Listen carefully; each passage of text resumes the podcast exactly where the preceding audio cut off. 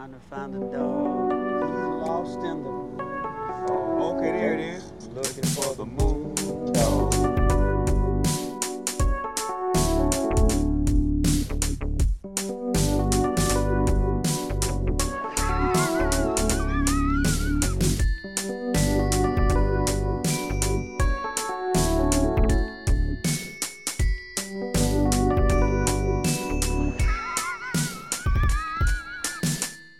Ahoj, ahoj, tady je Ondra a Druhý Ondra.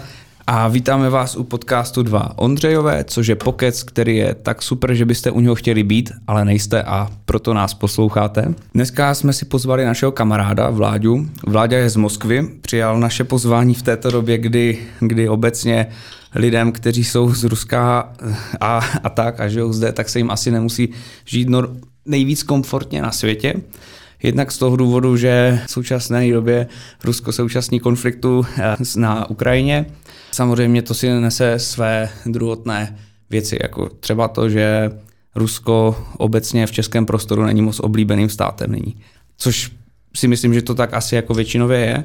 A lidem jako je vláďa, to může být docela, nevím, jestli nepříjemné, nebo asi, asi si s tím nesou jako trošku nějaké břímě. No a my jsme si Vláďu pozvali, protože to je asi jako největší sympatiák, kterého jsem z Ruska kdy poznal.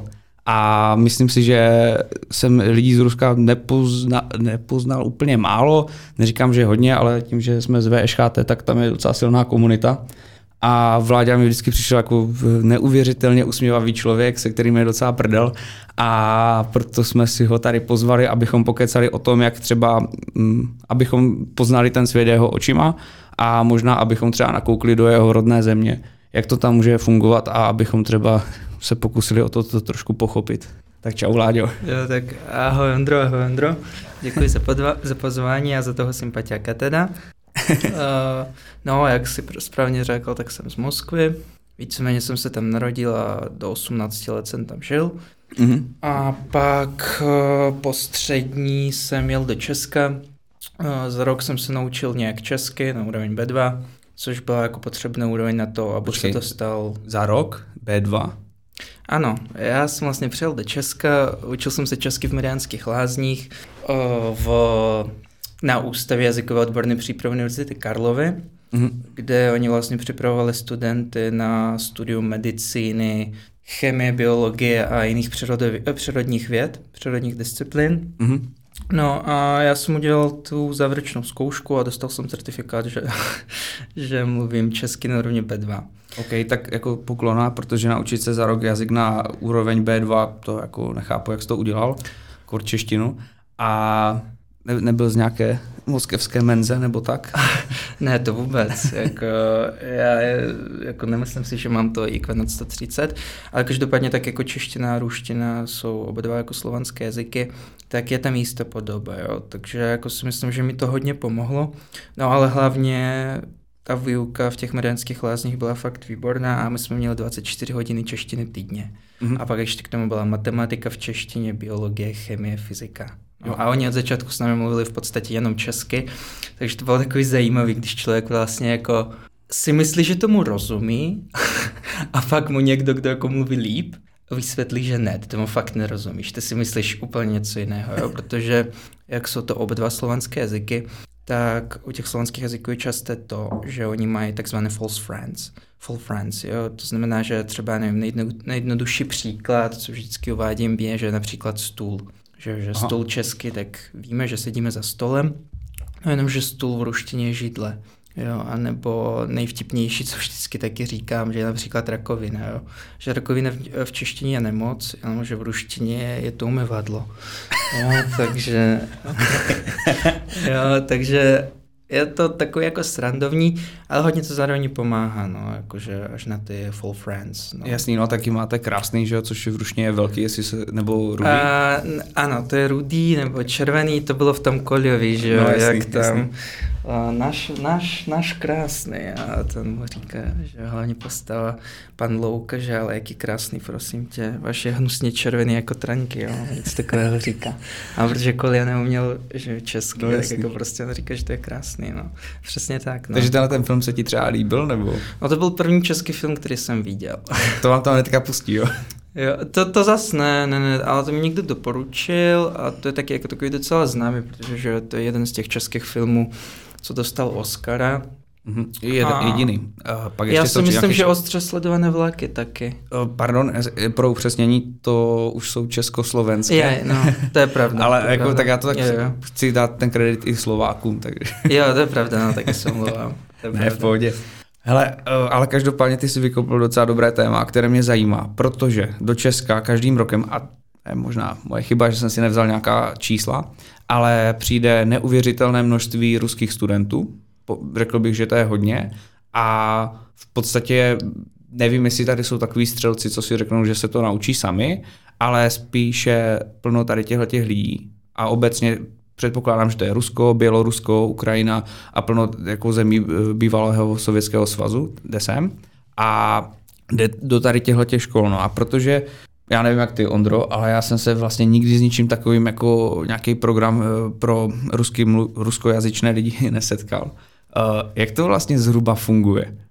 Musí se za to asi předpokládám platit, asi to nebude úplně levné. Uh, a, a Jestli hmm. bys to tak nějak jako Jasně. modrém. No, tam máte dvě cesty, jo, že teda záleží na státu, odkaď pocházíte, jo, například no. mám kamarády z Ukrajiny, z Uzbekistánu, tak v těchto těch státech je možnost studovat i zadarmo.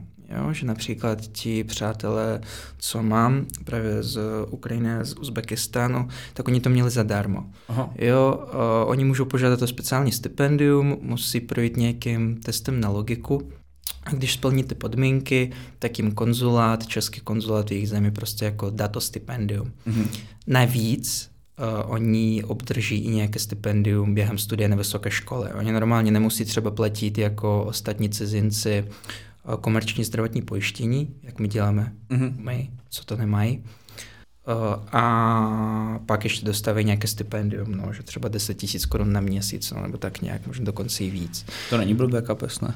No to vůbec, že jo, tak jako když dáte, že, že já nevím, kolej stojí, dejme tomu, že teď se to zdráželo a oni jsou na Karlovce, tak oni tam mají ze 4 tisíce a jim, hmm. pak jim zůstává že nějak, že 7-8 tisíc, což si myslím, že není špatně, a pak ještě můžeš pracovat. Jasný. Takže to je dost slušný, no.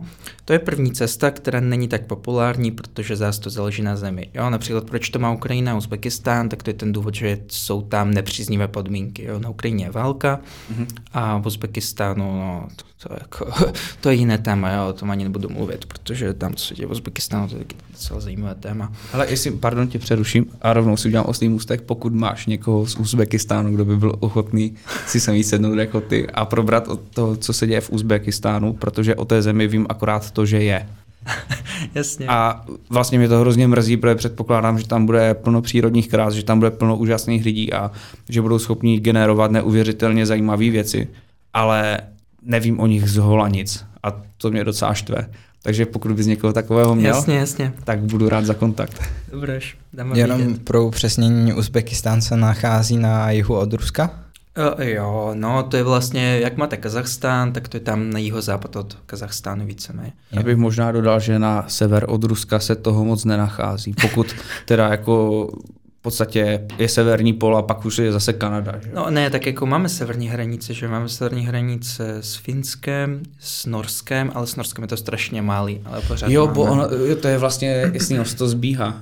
No, to je evropská jo. část, když se podíváte na sever od Petrohradu vlastně, tak tam je Finsko, s Finskem máme docela velkou hranici a pak je takový extrémně malý pídí kousíček s tím Norskem. No, jo, takže aha. jako máme trochu severní hranice. No. Jo, to, to, to máš vlastně pravdu. Jak je ta mapa přenesená do toho 2Dčka, tak ono to vypadá, že ne, ale vlastně to tam je, no. No, no, no, no, no ale, ale, s tím Norskem je to strašně malý, hmm. ale máme, no. To, to, tak ale, ale teď jsme odbočili od toho, tak uh, si říkal, že ta jedna cesta je, jo, že jsi... takže to je to stipendium, že můžete požádat o stipendium, o stipendium, když jste jako z nějakého státu, kde se to nabízí. Jo? No a pak, když se to nenabízí, tak to normálně jedete na takové ty jazykové kurzy, do jazykové školy a za to platíte. Uh, já jsem byl teda na tom UJOPu, Ústavu jazykové odborné přípravy, od Ukáčka, A tam to funguje tak, že oni mají trošičku jiný program, pro slovanský mluvící lidé a ti, co slovanský jazyk mm-hmm. žádný neumějí. Jo, tak my jsme tam byli, třeba moje třída, ve které jsem byl, tak my jsme tam byli Rusové, Ukrajinci, Bělorusové, měli jsme i, Srb, i Srby dokonce, mm-hmm. jo, a pár lidí z Uzbekistánu, jo, ruský mluvící. Mm-hmm. Jo, takže všichni jsme tam mluvili aspoň, uměli aspoň jeden slovanský jazyk. Jo, že někdo srbský, někdo ruský, nebo někdo ukrajinský, někdo běloruský. Jo, a někdo i víc. Mm-hmm. A a vlastně to studium je fakt srandovní, protože, jak jsem zmiňoval dřív, oni od začátku s vámi mluví jenom česky. No a vy prostě hádáte, jestli tomu rozumíte nebo ne v podstatě. No. Jakože rozumíte, dejme tomu tak půlce a ostatní věci domyšlíte. No. Ale u nás to bylo strašně super, já jsem straš, strašně vděčný za svou učitelku češtiny, protože paní Rolova ona vlastně úplně první hodina byla taková, že prostě nevím, ukázala na stěnu a řekla, to je stěna nebo zeď. Jo, pak nevím, ukázala na strop a řekla, to je strop, na stůl, to je stůl a tak dále. Jo, a že no dobrý, tak ta čeština nezní až tak hrozně, jako stůl se dá jako zapamatovat, že to není židle, ale, ale stůl. To máte jak v Němčině, tam je to der stůl. Jo, jo, přesně, tak no. jako ruština je hodně ovlivňována Němčinou, zás, že jako brambora se rusky řekne kartofel, jo, takže jako jako tě, ty Němčiny taky máme dost, ne tak jako vy zase, jo, jako nemáme slova jako nevím, bíchle například, jo, to, jako, to zase ne, ale, ale ten vliv Němčiny je tam dost mm-hmm. výrazný. No, no a jestli tě teda můžu přerušit, tak Určitě. Eh, mě by dost zajímalo, když mám teda nějakou ambici takhle studovat do České republiky a mm, co musím udělat pro to, abych eh, se dostal na ten ústav eh, jazykových jazykové přípravy? Odbo- odborné, ale to jedno. Uh, no ono vlastně je to stejný, kdybyste jeli na jakoukoliv jinou jazykovou školu. Ten proces je všude na světě, tedy minimálně v Evropské unii víceméně podobný, kdy vy potřebujete vlastně požádat o studium za účelem, o, studium ještě, o vízum za účelem studia. Jo?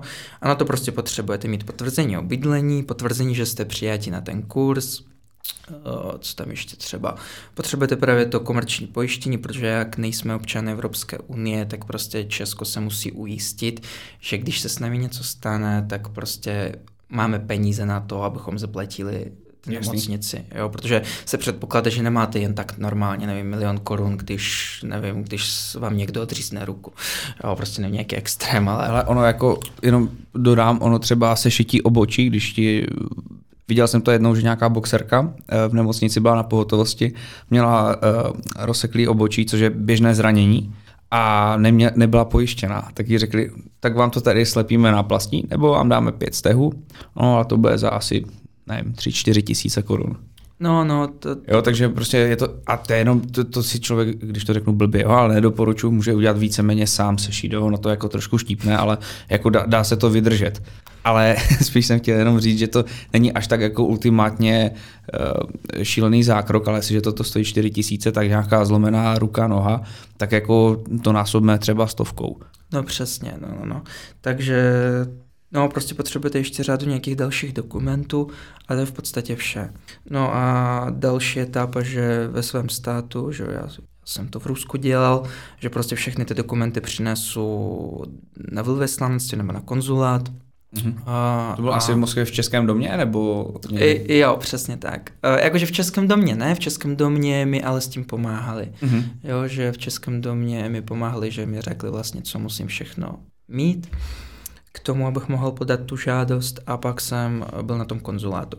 No a pak uh, vlastně jenom čekáte. No a nebo se ještě může stát to, že vás konzulát pozve, uh, konzul, že vás konzul pozve na pohovor. Jo? Mm-hmm. A ten pohovor spočívá v tom, jestli on vlastně, on se vás zeptá prostě na nějaké jako takové základní věci, že co víte o České republice, že například, že musíte vědět prostě, že já jsem se na to připravil třeba, ale neměl jsem pohovor, jo?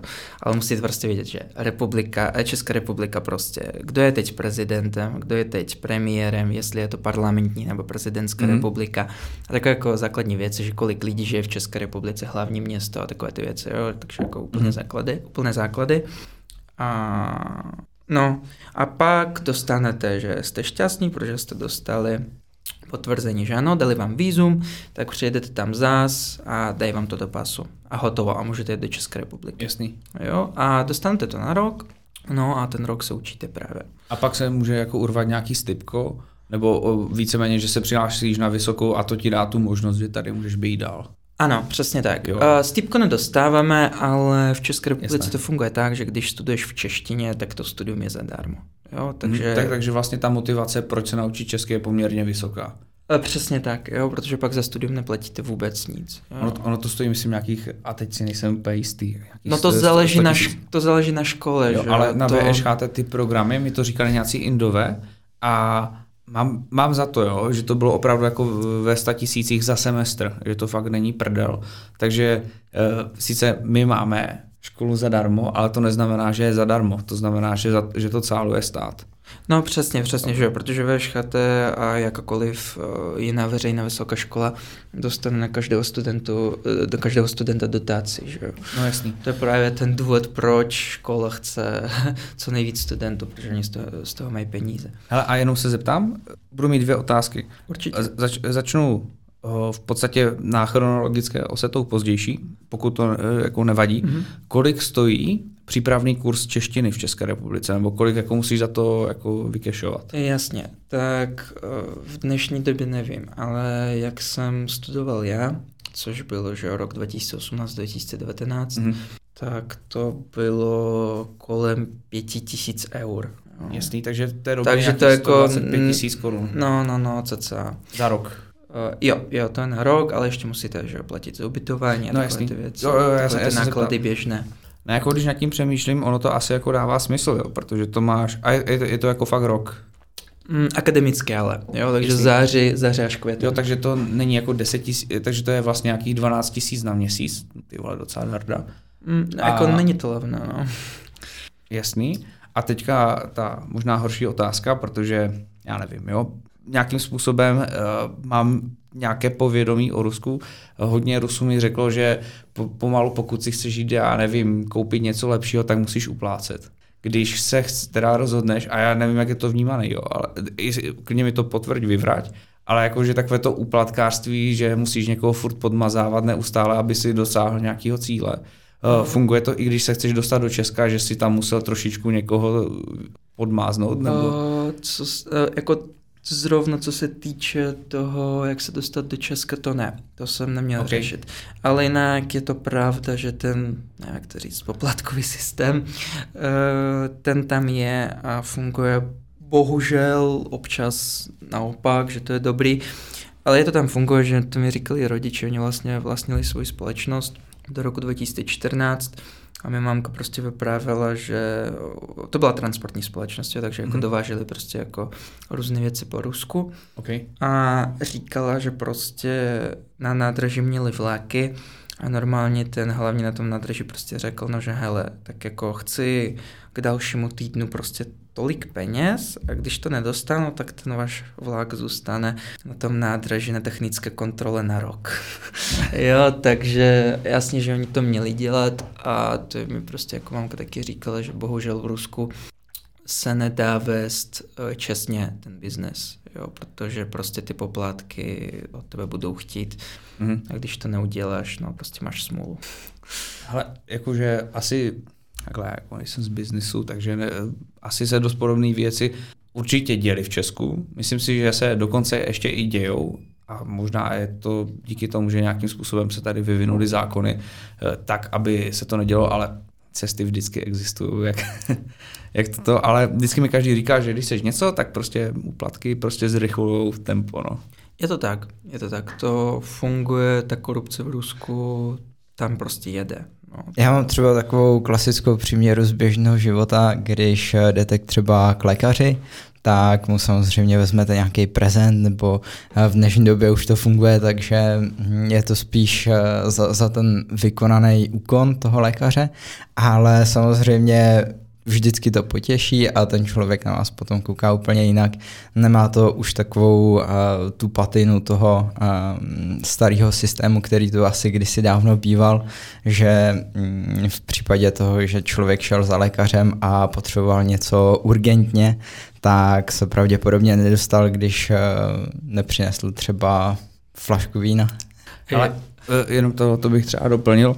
Samozřejmě mám to jako doslechu, jo, takže nemůžu potvrdit ani vyvrátit, ale vzhledem k tomu, že tu je poměrně velký nedostatek lékařské péče vůči uh, poptávce, tak už se tam jako aplikují běžné metody trhu volného a sice, že když se chceš v pořádníku trošku posunout, tak jako platíš a ty peníze se nedaní. No, protože to jsou úplatky. Vlastně.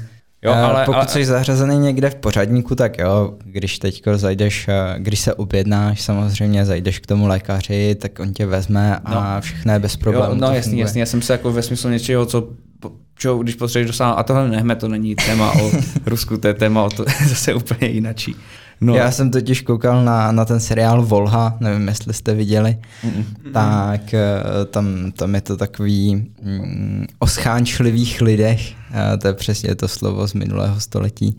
A právě ten jeden klučina tak se vypracoval z nějakého eh, trabantu až k Volze a všechno to šlo prostě přes nějaký úplatky, třeba sbíral noviny, navíc, protože nemusel, nebo dovezl nějaký fotky známých osobností a, a tak prostě si tam udělal takovou svoji komunitu, síť a toho potom uh, dostala někam dál. Samozřejmě potom ještě spolupracoval s STB, což nebylo úplně jako fajn, ale jo, tohle byla taková hlavní myšlenka toho, toho filmu. No. Hele, já bych to posunul dál. Uh, v podstatě, co my nevíme a je pro nás hrozně velkou neznámou, je dětství nebo jak, jakým způsobem se vyrůstá v Moskvě. Jo? Asi, asi nemá úplně význam se tě ptát, jak se eh, vyrůstá někde na východě Ruska, protože to je brutálně daleko a asi se tam, nebo takhle, koukl jsi někdy na východ Ruska? Uh, ne, já jsem, já jsem ani nikdy nebyl vlastně v azijské části Ruska, já ne? jsem byl jen v té evropské. Za Urálem jsem nikdy nebyl ani na Urálu. Jistý. Takže, tak to je velká vzdálenost, že když se podíváte na... Jo, je to masakr, no že jo, máme republiku Jakutsko, Jakutsko se tomu říká česky, si myslím, ne? Mm-hmm. Jo, jo, Jakutsko. A tak to je větší jak Německo prostě, no, tak mm. a to je jenom jedna republika, takže ta vzdálenost jako je dost velká, no. Dokonce si pamatuju ze zeměpisu a opravně, jo, že nějaká uh, obec, která má pod 100 tisíc obyvatel, není považovaná za město, nýbrž vesnici, je to tak? A, ano, protože v, v Rusku vlastně máte tři typy uh, obcí. Aha. No? Že máte vesnici, která se může jmenovat dvěma různými názvy, jo? protože máme silo a děrevně. Jo, takže máte silo nebo děrevně. děrevně radu. Jo, to přesně tak. A rozdíl, to mi říkala babička, si myslím, že je v tom, že když je to silo, tak hmm. tam máte kostel. A když kostel nemáte, tak je to děrevně. Každopádně, to je právě do nějakých, nevím, deseti tisíc nebo dvaceti tisíc, nebudu kecat, jo, ale prostě oh. je tam nějaká limita, tak to je vesnice. Pak mezi vesnici a městem, že ano, správně si to řekl, že město je to nad 100 tisíc lidí, takže mezi městem a vesnici existuje něco, čemu rusky říkáme pasilok gradského typa což je doslovně, doslovně by se to překládalo něco jako obec městského typu. Okay. Jo? A to je právě ono, že to není vesnice, není to město, hmm. jo, ale, no, ale v podstatě je to jako velká vesnice, jo, dá se říct. Městy jsou. Jo, jo, no, ale liší se tam asi nějak ta legislativa, jo, nevím už přesně, jak to funguje. Jasné, jasné. No. no a pak už to jsou města. Jo, jo, přesně tak, že nad 100 no. tisíc je to už město. No a co se týče dětství, tak to zase, že jo, záleží na to, z jaké člověk rodiny. Protože jak jsem se narodil, tak já jsem třeba ani nebyl, eh, jak to říct, občanem Moskvy. Jo, já jsem byl Aha. uh, oficiálně v pasu jsem měl napsáno, v občance jsem měl napsáno, že jsem se narodil někde jinde, i když to není pravda, já jsem se narodil v Moskvě, ale nemohl jsem z nějakého důvodu mít to moskevské občanství. Je to jako, jako nějaké privilegium, nebo? Mm, není to privilegium, já si myslím, že to bylo něco kvůli rodičům, protože oni taky nejsou z Moskvy. Okay. Uh, takže to asi bylo něco kvůli tomu, ale nevím přesně jak, jo. Jen, jen si pamatuju, že jsem do roku 2006 nebo 2007 jako nebyl jakoby Moskván, jo, Aha. A oficiální úředně, když jsem se tam narodil. No ale každopádně nemůžu nadávat na svoje dětství. Já jsem měl dětství v pohodě, sice ano, měli jsme strašně malý byt, jo, třeba můj pokoj, to nevím, to bylo nějakých jako pět metrů čtverečních nebo něco takového, už strašně malý. Ale měl jsem... v pohodě, ne? Jako, jako měl jsem tam postel, teda ani postel jsem tam neměl, ale jsem měl takový gauč, který se rozkládal a pak to byla je, postel. Je. Takže jsem tam měl tuhle gauč. To byl Harry Potter, ne? no, to, jako, to asi zas ne, ale... ale no, pak jsem tam měl nějaký stůl, židli u toho, skříň a to bylo vše víceméně, jo. Takže to byl takový malinký, malý pokojíček, ale, ale byl to jenom, můj pardon, pokoj. Já tě uklidním, tohle to má jako dost hodně dětí tady v Česku. No, a pak, takže ten, pokoj, jako ten byt jsme měli malý, ale byl v pořádku, bylo to v bezpečné čtvrti na severovýchodě Moskvy. A měli jsme tam vedle takový národní park, největší vlastně v Moskvě, jmenuje se to Losy ostrov. Aha. A to se jmenuje Losy ostrov, protože sem tam fakt můžete potkat s losy. Jo, jo, a jsou jako fakt obrovští, jo, protože tady třeba v Česku jsou hlavně srnky, mm-hmm. ale tam jsou vloženi ty losy, ty ti severní dokonce jasný, občas, jasný. že jsou fakt jako obrovští, jo, že nevím, jako dva metry klidně vysoci. A jako no, dětství jsem měl prostě jako v Jasný. pořádku. Tam... Já, se, já se jenom možná zeptám, jo, a hned, nebo ty jsi chtěl něco? Jo, já jsem, já jsem měl takovou jako docela zajímavou vsuvku, když jsi říkal severovýchod Moskvy, no. tak uh, jsem se tak mě zajímalo, jestli je to taková ta stará zachovalá část a mm, jestli si tam prostě, jinými slovy, ty budovy, které tam jsou, tak tam stojí už uh, hodně dlouho. Uh, ne, ne, ne, ne, to zase ne. Uh, to není žádné jako historické centrum nebo něco takového. No, no, no, to to můžete nechal. porovnat jako s pražským jižním městem, jo, takže je to sídliště. Uh, vlastně většina Moskvy je to sídliště, jo, jako, protože ta historická část je fakt jenom v centru a pak všude máte jenom ta sídliště, mm-hmm. jo, protože že v Moskvě si myslím, že je nějak trošku přes 12 milionů lidí. Ještě můžete pardon přerušit. Určitě. Jsi ze města, které má víc obyvatel než země, ve které teďka žiješ. No, ano. Jaký to je pocit? Ano, je to, no právě, že to je ten důvod, proč je tak Prahu miluju, že? protože Praha je pořád jakoby velkoměsto, ale máte tu prostě všechno, ale zároveň je to menší, jo? protože když mm-hmm. se mhm. chcete jako v Moskvě dostat prostě z toho severovýchodu, kde jsem bydlel dřív, a třeba nějakám na jeho, jeho západ, tak to prostě potrvá i metrem, budete jet klidně, jako nevím, více jak 40 minut, třeba i hodinu. Okay. Já jsem, já si pamatuju, já jsem jednou přijel, já jsem přiletěl jednou z Moskvy a jsem letěl na nějaké letiště, co není přímo v Moskvě. Aha. Eh, letěl jsem z Karlových Varu a přiletěl jsem tam, tak jsem se podíval, jak prostě tam pojedu domů a že dobře, tak busem pojedu a pak metrem. To vole, jel jsem busem asi hodinu do Moskvy a pak z té Moskvy tím metrem. Eh, já jsem se podíval do apky prostě, jak dlouho to bude trvat a to normálně trvalo jako přes hodinu metrem jenom a je, že to snad ne jako hodina 20 nebo něco takového. Jo. A to byl právě ten případ, že jsem jel z jeho západu na severovýchod. Jasný, jasný. Jo, takže protože tam to metro je obrovské a tam klidně jako může strávit hodinu víc. Aha. No. O, tak a o čem jsme mluvili předtím? No, uh, je, je, mě teďka úplně se rozkočil mozek na to, že jsem se chtěl zeptat asi na pět věcí zároveň. Jo, že to je Ale... tak obrovské město, no, no, no, no a to je no, prostě, takže většina města je v podstatě sídliště.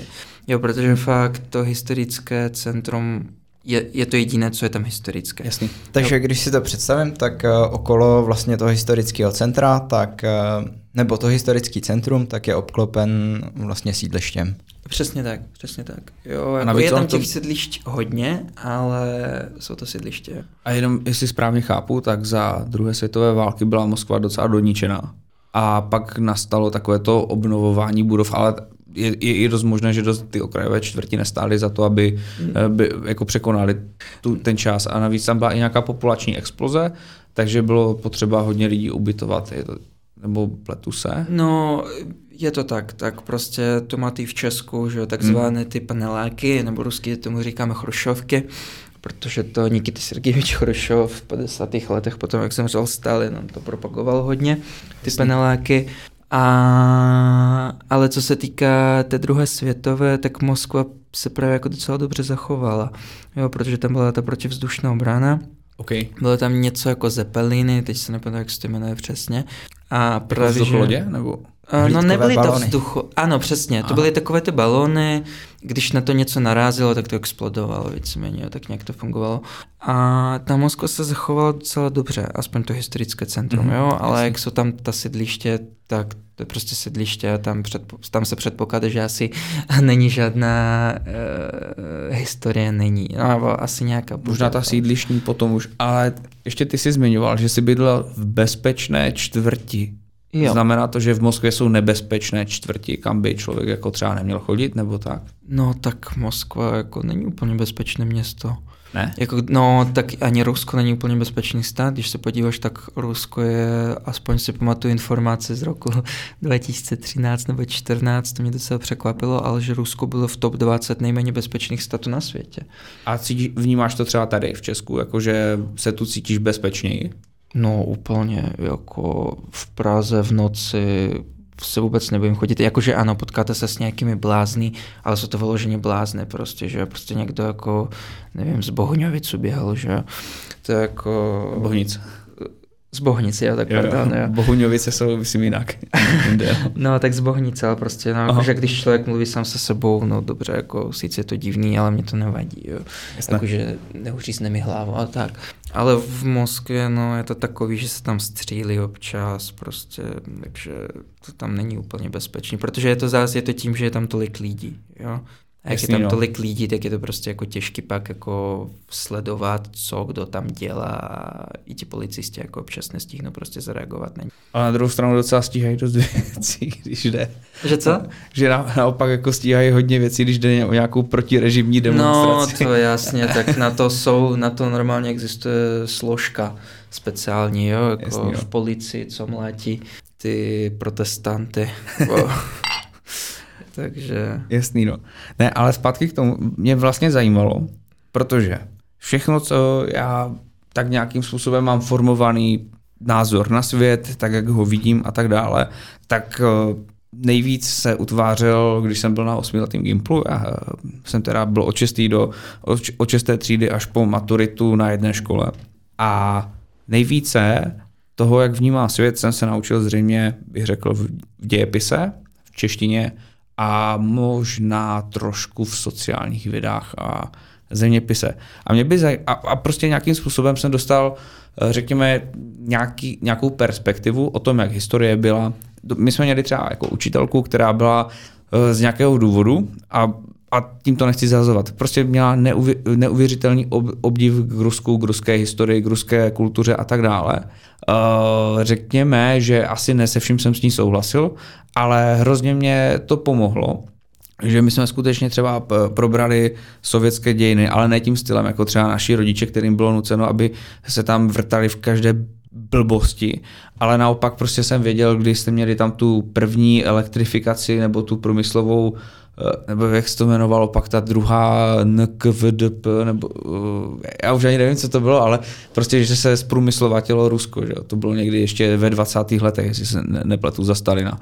A... Ve, eh, no, v 20. letech ještě byl Jo, pardon. Jo, a to je přesně to, proč chceme dělat díl o Rusku, protože prostě jsme blbí. No, ne, ale prostě mi pomohlo to, že nějakým způsobem jsme se učili o té historii Ruska, probrali jsme víceméně všechny ty možné generální tajemníky uh, strany sovětských republik, nebo že jsme šli prostě od Lanina až po uh, Gorbačova, což bylo neuvěřitelně přínosné, protože pak člověk jako mohl vnímat i ty konotace v české historii protože to bylo poměrně úzce provázané. Ale nějakým způsobem jsem došel k tomu, že, nebo nám bylo předkládáno, jak ta historie vypadala. A klidně se tady vsadím, že tvoje hodiny historie byly diametrálně odlišné a úplně jiné.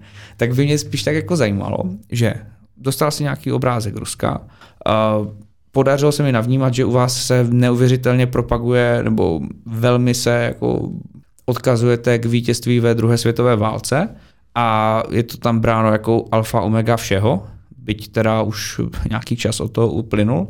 A tak by mě zajímalo, jak třeba potom byl takový kulturní šok, když jsi přišel tady do Česka a byl si naučený nějakýmu tomu ruskému pohledu.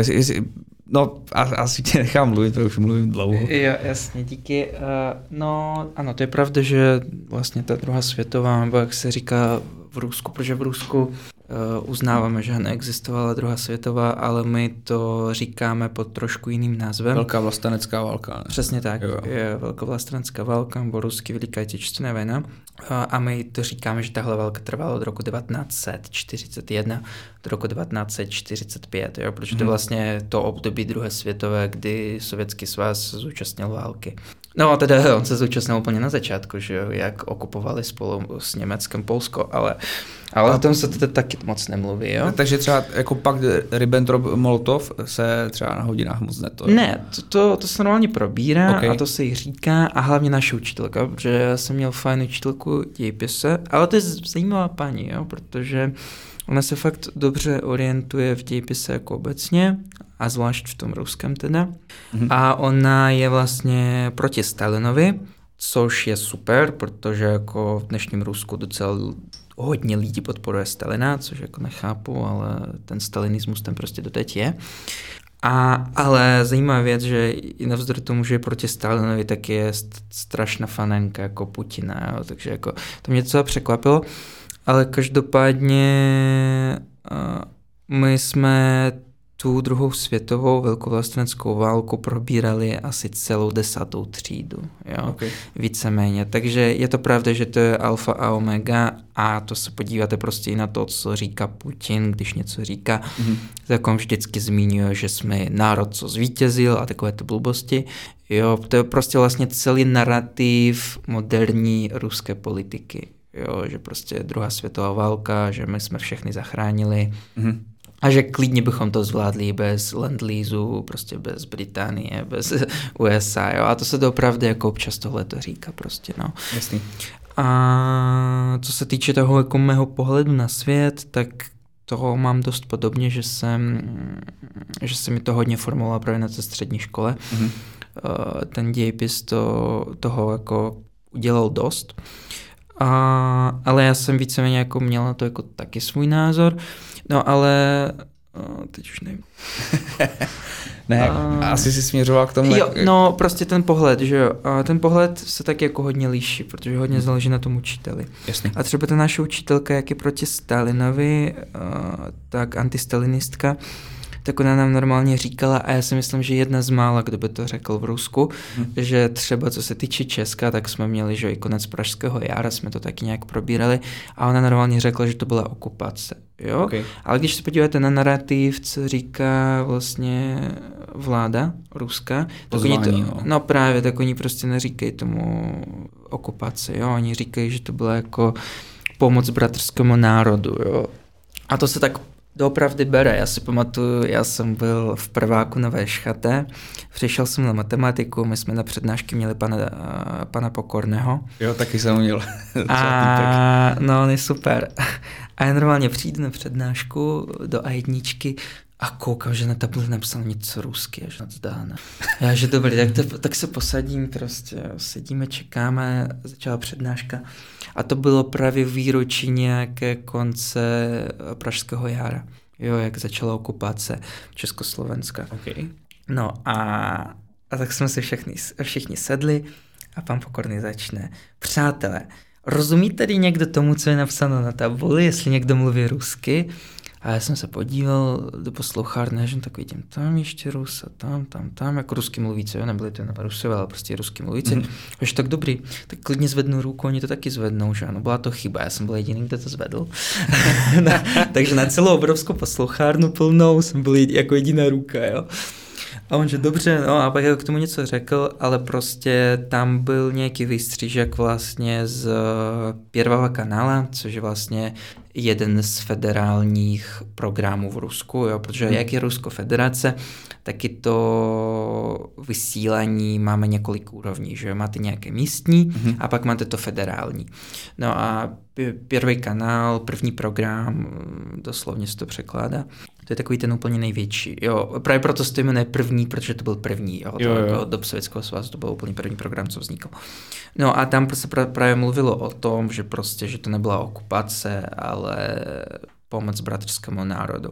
Jo, takže to hodně záleží na tom, koho máte za učitele, pak co máte jako v rodině, protože v každé rodině je to taky hodně jiný. Jo, to je taky jako obrovský problém v Rusku, protože když se podíváte prostě na jih Ruska, tak tam jsou jedné názory. Když se podíváte do centrálního Rusko, tam jsou odlišné názory, jo. Okay. A všude jsou ty názory odlišné a hodně záleží na tom, jestli jste bohatí nebo chudí nebo něco mezi. Okay. Jo, takže ono se to prostě nedá úplně nějak zgeneralizovat. Mm-hmm. No, asi tak nějak. Jasně, no. Chceš něco říct, Ondro? Hele, zatím mě nic nenapadalo, aha, akorát jsem se teda, možná ještě bych se mohl vrátit k tomu tématu uh, výuky uh, dějepisu na uh, ruských školách a zajímalo mě, mm, kolik si ten dějepis uřízne z té náplně uh, těch předmětů, které se vás vyučují. Jestli třeba já jsem studoval na Gimplu, kde jsme měli tak 6 hodin matematiky týdně, měli jsme 6 hodin češtiny týdně a potom jsme měli třeba 3 hodiny zeměpisu, 3 hodiny dějepisu. Tolik, jo. Jsi měli třeba tak dvě, dvě možná roky. dvě. Prostě to bylo No. takové jako zanedbanější předmět. A, a zajímalo mě, jestli se tomu u vás věnuje jako tak velká pozornost. Mm, jasně, eh, to taky hodně záleží na škole, jo, protože já jsem třeba, já jsem měl dvě školy, já jsem vystřídal dvě školy, na základní škole jsem byl na eh, základní škole číslo 752, 752, protože v Rusku nemáte jako nějaké názvy škol, ale máte normální čísla. Jo, vždycky řekněte, jaký je to typ školy a pak to číslo, jo, takže to byla, uh, to byla SOŠ, což je prostě taková jako standardní škola, když se to přeloží. Jo? Takže to byla standardní škola, dejme tomu 752, a pak na střední od sedmé třídy až do té poslední, tedy do té jedenácté, jsem byl na matematicko-fyzikálním liceu. Mm-hmm. Jo, a tím, že to bylo matematicko-fyzikální liceum, tak to vlastně znamená, že jsme měli hodně hodin matiky, jo, a v Rusku to máte tak, že vlastně od sedmé třídy nemáte předmět matematika, ale máte předmět algebra a předmět geometrie. Jo, a my jsme třeba měli 8 hodin algebry a nějak 5 hodin geometrie, jo, že toho jako bylo fakt hodně, pak jsme měli jako hodně hodin fyziky, že nějak 6 asi. To muselo být docela těžké, ne? No, to byl masakr. jo, já jsem v sedmé třídy, v sedmé třídě dostával jsem normálně jako samé pětky no, z matiky. A to pětky, jsi- pětky, ale myslím česky, jo, rusky by to bylo jako dvojky. Jo, protože v Rusku to vlastně máme naopak, jo, přesně, že pětka je nejlepší a dvojka je nejhorší, že jedničky nedostáváme. I když jsme měli jednu učitelku, co dávala lídeme záporné známky, no, ale to už byl extrém. uh, jo, takže a toho dějepisu jsme jako neměli dost, měli jsme to tak jako možná čtyři hodiny, mám dojem, no, ale máte, máme to, měli jsme to vlastně tak, že eh, v tom liceu jsme neměli čtvrtě ani semestry, my jsme měli trimestry. Mhm. A měli jsme to tak, že první dva trimestry vždycky jsme měli dějepis Ruska a poslední trimestr jsme měli všeobecný dějepis, jo, Ok. jako, takže co se týká jako celého světa. OK. No a to jsi mohl vybrat sám, to matematicko-fyzikální liceum? Nebo Uh, no to- jasně, to, to jsem vlastně zvolil a měl jsem udělat Takže jsi to nějaké mohl vybrat. zkoušky. A tak proč bys to nemohl vybrat?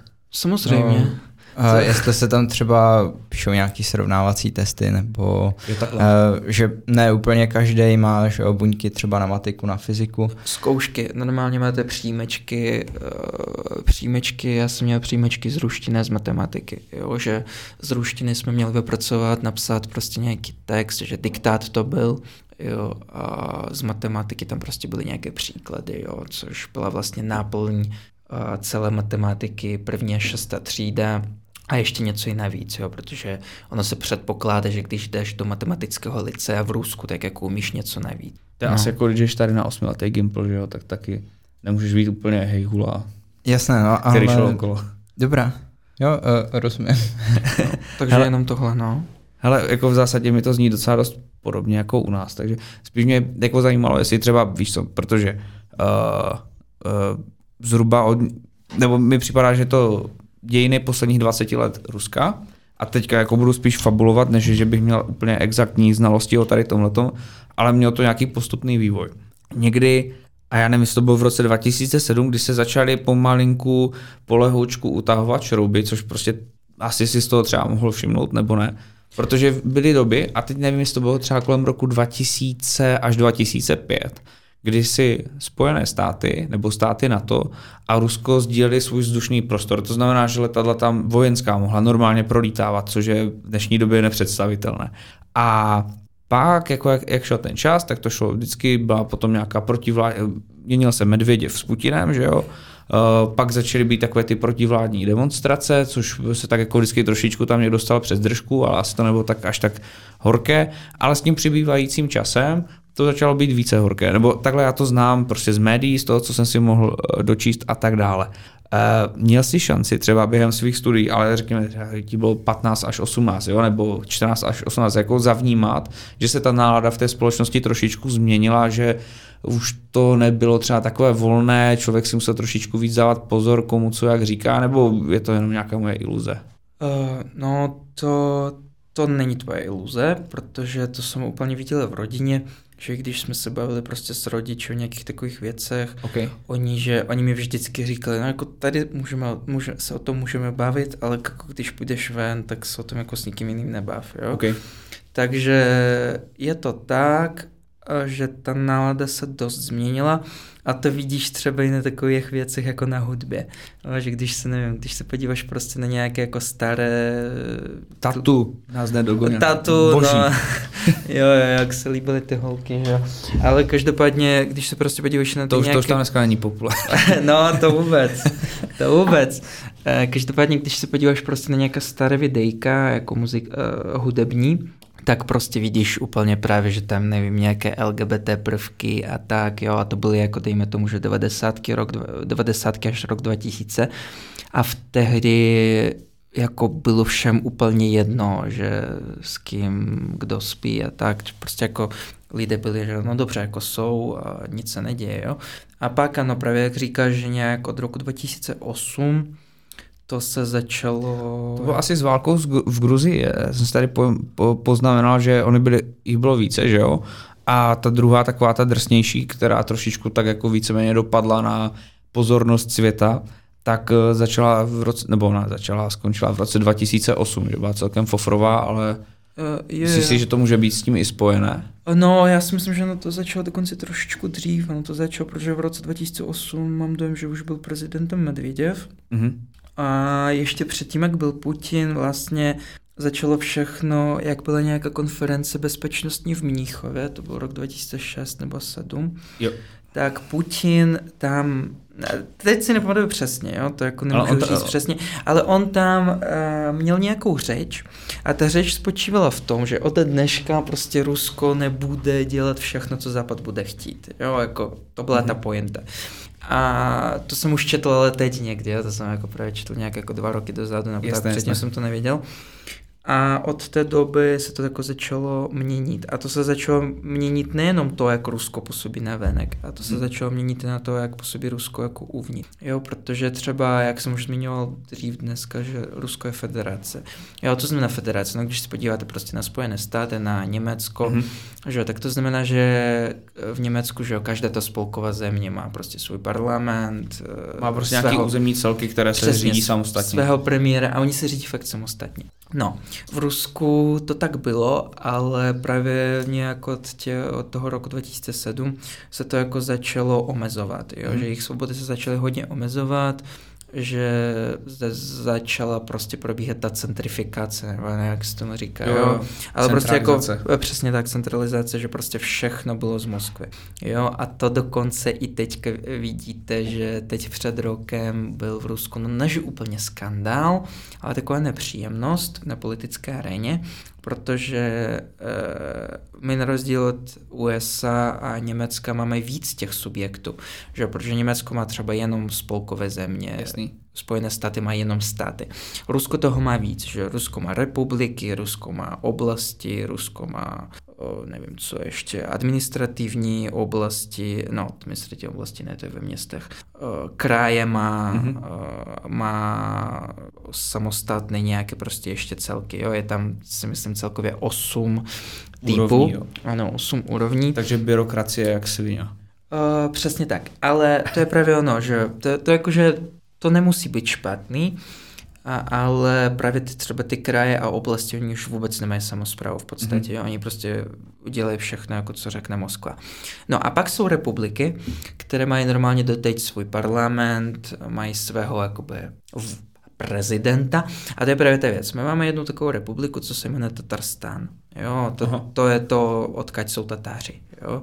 Protože mi normálně jako Češi nevěří, že to existuje a že ano, pro, pro... existuje. Tatáři to skut, jsou skuteční. Jo? Proč by skuteční to nechápu? E, no nevím, ale jako někteří se diví, že no, jako tatarsko, tatarská omáčka sice asi nebude z Tatarstánu, ale, ale Tatáři jsou skuteční. No? A každopádně, a, tak tam to je poslední republika v Rusku, kde hlava té republiky se to teď jmenuje prezident. Protože normálně byl zákon, který nevím, on je docela starý, už bude mu nějakých sedm nebo osm let, Aha. že ten jakoby hlava té republiky, že oni by se neměli jmenovat jako prezidenti, jo, aby ve státě, aby v Rusku byl jenom jeden prezident. Jasný, jasný. Jo, jenomže ten Tatarstán, oni měli smlouvu právě, když se rozpadl sovětský svaz, tak mm. ten Tatarstán měl nějakou smlouvu s Ruskem, že ano, budeme součástí Ruska teda, jako předtím, ale na to, že budeme mít větší svobody. No a to se postupně zrušovalo, jo, a Tatarstán je jenom jeden z takových jako dobrých příkladů. Jasný. Hele, a já, já to klidně posunu, sice tady mám jako těch témat vypsaných víc, ale když tak koukám na čas, tak asi bychom to nestihli celé a myslím si, že by to vydalo i na několik dílů, kdybychom fakt měli rozebírat Jasně, no. Rusko do detailu. Uh, pojďme se posunout do roku 2014, kdy uh, v podstatě v Kijevě nebo v Ukrajině vypukl státní převrat. Byl tam Viktor Janukovič, jestli, se, jestli to říkám správně, mm-hmm, to který byl, byl takovou tou loajální loutkou vůči Rusku, protože Rusko si... A já, já to zase naopak, kdybych to měl vidět očima uh, ruských uh, vladařů, nebo jak to říct, tak jako samozřejmě, že chtějí mít co největší vliv, že jo. Ale zase na druhou stranu je pochopitelné, že ti lidé v těch zemích, uh, kde ten vliv je uplatňován, to třeba úplně nutně nemusí chtít. Uh, takže Viktor Janukovič byl takový jako Lukašenko z Ukrajiny a takže proběhl tam státní převrat. Byly tam asi nějaké, a teď nevím, jestli to mohly být jako chybné kroky tamní vlády, nebo jestli prostě nějaký ruští trolové, na, klidně mi pak potvrdí, jestli tohle fakt existuje nebo ne. Uh, jestli se jim podařilo rozvrátit nějaké takovéto veřejné mínění společnosti, že byli schopni postavit opravdu uh, lidi proti sobě, že Eh, lidi na východě Ukrajiny měli pocit, že se jim stane něco zlého, když eh, nastanou tyto změny. No, eh, v bledě modrém, co se stalo, Rusko vstoupilo do oblasti Krymu, což je takové sporné území. Nějakým způsobem to je zatížené historií, ty dvě země si to navzájem vyčítají. Já osobně se klaním k tomu, že když se podepíše poslední smlouva o tom, o nějakém neútočení, o nějaké územní celistvosti, celistvosti, tak se má dodržovat a ne se odkazovat na to, co bylo před pětisty lety. No a e, takže tím začalo. Rusko začalo okupovat Krym plus plus minus e, částečně Doněckou a Luhanskou oblast, kde e, byly nějaké militantní skupiny, které se prohlásily za separatisty. Bohužel, nemůžu samozřejmě mluvit za ty územní celky, nikdy jsem tam nebyl, můžu se přiklánět k jednomu nebo k druhému narrativu, to nechme být. Ale 2014 si říká, jestli byl ještě v Rusku. Ano, je to tak. Jakým způsobem si to vnímal, že Rusko se jako začalo okupovat Krym? Jako byl to pro tebe, že jsi řekl, ty vole, tak to je v prdeli. To jako se posere. A nebo si byl jako, že, nebo a teďka jako, jak chceš, jo, ale pocítil si v sobě třeba i nějakou národní hrdost, nebo tak? Uh, no, uh, národní hrdost tam určitě nebyla, ale je pravda, že prostě mi bylo 14, já jsem se v tehdy ještě o politiku tolik nezajímal. Okay. Ale jasně, že o tom se mluvilo všude víceméně a jako společnost měla nějakou náladu. Že a aspoň to, co všichni slyšeli, to, co všichni viděli, že ta nálada byla dost vzbuzující, já nevím, jak to popsat. Mně to jo. přišlo, jako, že kdyby to byla prostě úplně, jak kdybyste si, jak si jako s- rozkošňuplo koksu a jedem. No to byl prostě jako svátek, jo, pro spoustu lidí to byl svátek a i v mé rodině to bylo tak, že spíš lidé v mé rodině, a to myslíme tu širší rodinu, že byli spíš jakoby pro, protože vlastně můj taťka je z Krymu, Mhm. takže my tam prostě máme příbuzný, já jsem tam byl i předtím, Jasný. jo, jsem to byl jako předtím párkrát. A takže nálada ve společnosti byla, že fakt jako většina lidí, aspoň to, co všichni slyšeli, jo, jako zase nemůžu říct, jestli to jako myslela, jestli to myslela jako většina, že jo, ale to, co všichni slyšeli, Mhm. to, to, co všichni viděli, propaganda prostě dělala svoji věc, že jo. Tak jako prostě všichni viděli, že ano, lidé jako jsou šťastní, že se uh, Krym zase sjednotil s Ruskem, Jo, to jako viděli úplně všude, o tom se mluvilo ve školách, to bylo fakt, že všude. A třeba kdybyste to zobecnil na tu školu, tak jako učitelé tlačili to do vás, protože třeba teďka vidím nějaké videa, hlavně na Twitteru, jak tam děti oblíkají do převleku za tanky. No, to je a, hruz, hrozné, no a všude mají ta zetka hrozná. A, Ne, ale je, no. je, je, je, pro, pro mě osobně, jako mi se tomu chce smát, abych byl upřímný, jo? mi to přijde jako těžký bizar, ale na druhou stranu mě z toho běhá mráz po zádech, protože prostě to jsou typické prvky státu typu Německo, druhá světová. Přesně, no. Uh, no víš co, v tehdy se o tom ani tolik nemluvilo, jakože nám to řekla o tom něco učitelka dějepisu Mm. a ona jak prostě je fanenka toho Putina, tak prostě říkala, že to je dobrý, že to je správný, že on zachránil tam ruský lid a takové ty věci, Okay. ale že by to nám, že by to do nás nějak spáli, to zas ne. Jasný, prostě, Jo. prostě tak jako nějak proběhlo okrajově, ale nebo Přesně to, že... tak. To není jak teď, jak začala válka na Ukrajině, tohle jako, jak v tehdy to tak nebylo, jo? že na školách se to tolik neprobíralo. Hmm. Protože teď normálně, že jo, jak začala válka, tak se to řešilo nějak po půl roce nebo po roce, že to normálně bude v nových učebnicích dějepisu, Mhm. jo, že to tam prostě dají a že se o tom bude mluvit, jo, ale v tehdy to nebylo až tolik propagováno, nevím jak to říct, jo, že v tehdy se to až tolik neprobíralo, jo. Mhm. Protože asi fakt jako možná většina lidí, většině lidí to jako nevadilo, no, nebo já nevím. Takže asi nebylo třeba tolik o tom Jasný, no. mluvit. No, jako nemusel si na, k moři přes hranice. No. No, Když se řeknu blbě, jo. No, no, no. Ne, ale jo, já, já si to právě pamatuju, že zvenku to působilo, že tam vypukla těžká kalba potom a akorát, že jenom tam. Ale, ale jako asi souběžně s tím se začalo nějaké jako utahování šroubu, nebo takhle já jsem to vnímal, jo, že najednou Rusko začalo, jako, a já si to pamatuju v té době, naši čuměli na telku, jak se to tam látá na východě a byli úplně takhle se klepali a říkali si, ty pičo, ona začne válka, ono se to posune sem, jo. Každý jako předpokládal, že se to jako najednou smete jak lavina díky bohu se to nestalo, ačkoliv třeba máme jako důvody si myslet, že se to klidně ještě může v budoucnu stát. A to zase nevím, jestli se něco utahovalo, to jsem nějak Ok. jako nezaslechl, nezažil, jo, protože zase říkám, já jsem se v tehdy jako ještě politikou nezajímal, jo, tak... Ne, spíš mě nešlo o to, jako, co si třeba vnímal z médií, ale jako, Ale- jako byl takový, ta, taková ta nálada ve společnosti. A teďka jenom řeknu, že třeba mi připadá, že od roku 2000, možná, možná od té doby právě, česká společnost, jak já to vnímám, se jako proměnila drasticky. Že najednou potkávám čím dál tím více lidí, kteří jsou ochotní papouškovat nesmysly, jednoduše vyvrátitelné, ale berou to jako životní pravdu, lidi jsou mnohem agresivnější, než si tehdy pamatuju. A celkově mi to připadá, že to je, začíná být taková hodně skřípající společnost, jako hodně nabroušená, všichni jsou na sebe takový jako drsnější, než si pamatuju dřív. Možná, že to je moje nějaké zkreslení, ale ne, nevím, jak to vnímáš ty, Ondro. Jo, já si myslím, že je to možná trochu zkreslení v tvý hlavě, Okay. protože ty lidi tady, eh, nebo to, co popisuješ, tak eh, tady není prostě, eh, že se to stalo teď a je to od téhle chvíle. Je, to Ale může- je no to, jasně, je to věc, evoluce, která no. tu s náma už prostě nějakou dobu je. A samozřejmě s tím, jak k nám přišly sdělovací prostředky, telefon, televi- nejdřív televize, nejdřív rádio, potom televize, potom telefon.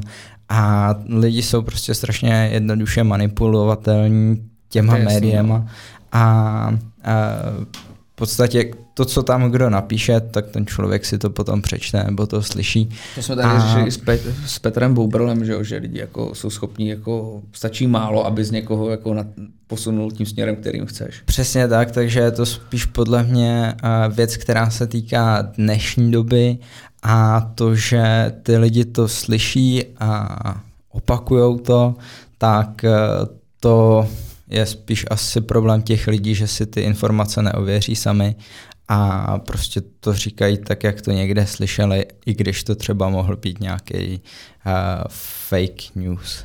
Jako jo, ale nemůžeš se spolehat na to, že masa lidí si bude něco ověřovat, takhle to prostě nefunguje. Spíš jsem chtěl říct, že mi připadá, že v Česku se nálada posunula prostě z nějakého bodu někam a nemůžu říct, že ten směr by byl nutně dobrý. Spíš mi to přijde takové jako zvláštní při nejmenším, ale tak jako nechme být. Spíš mě zajímalo, jestli nějak něco takového, jako já si byl schopen vnímat ty v Moskvě.